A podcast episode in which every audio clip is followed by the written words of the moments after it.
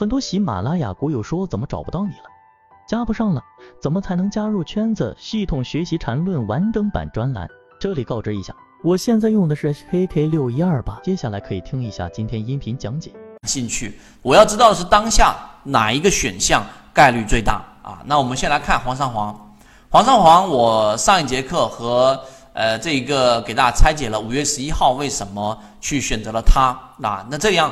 呃，黄上黄这一个图也是六十分钟的这一个图。那么这里面有两个地方，大家注意看。第一，这个地方上形成了两种走势，A A 就这个位置，啊，这个位置。那么这个区域里面呢，它如果说后面黄上黄后面，我们现在举个例子，我想关注黄上黄，然后我在后面的参与的出现什么条件的时候，我参与。第一，A 选项不触碰中枢，就是不，它下波下面这波调整到这个地方。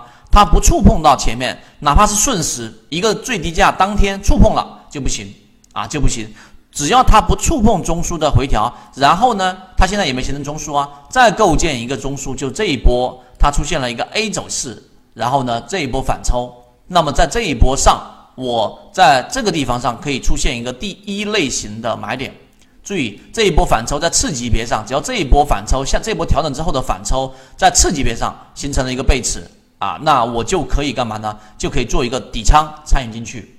所以这一个走势呢，往往就是我们说，呃，这一波调整是势必的。为什么？因为我说这为什么说这一波调整是势必的呢？就是用这个词，主要原因是因为我们前面说的走势中完美。大家去看第一季的走势中完美，它必须有三笔以上才能形成一个中枢。无论它是中枢的扩张啊，就是我们说它回踩过去，还是它要进行一个。形成一个趋势，它都必须有三笔，所以这一波调整是势必要下来的，黄上黄，所以我们要等啊，我们要等，在小级别上，刚才我这一张图是六十分钟吗？在三十和十五分钟级别上找一个小级别的第一类型买点就可以了，这是第一种走势。第二种走势呢，就是刚才我说的，它一旦回踩到中枢过程当中，那么这里面就会形成一个中枢的扩张，由六十分钟扩张到日线，由日线扩张到周线。所以这个时候呢，你要有一个定位，什么定位呢？就是黄上黄，它就不再是刚才我们说 A 走势的这种超强势走势了，而是走向了 B B 的这个方向啊。那这个方向呢，就是我们所说的中枢的扩张。那实际上它的量能呢，对吧？或者我对它的关注级别啊，就要降下来了，那就不会它往这里面打一打下来之后，走到中枢以内的这一个次级别的一个一码。然后我就会重仓或者怎么样参与它，这个时候可能只是关注或者观望了。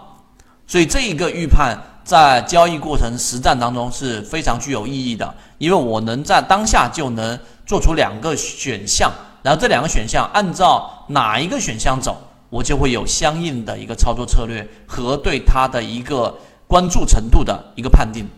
所以这个是今天第三节我要交付给大家的内容，皇上皇。呃，以目前的走势来说，只要出现了 A 走势，对吧？就是刚才我们说的这一波调整，在次级别上出现一个买点，对吧？那么。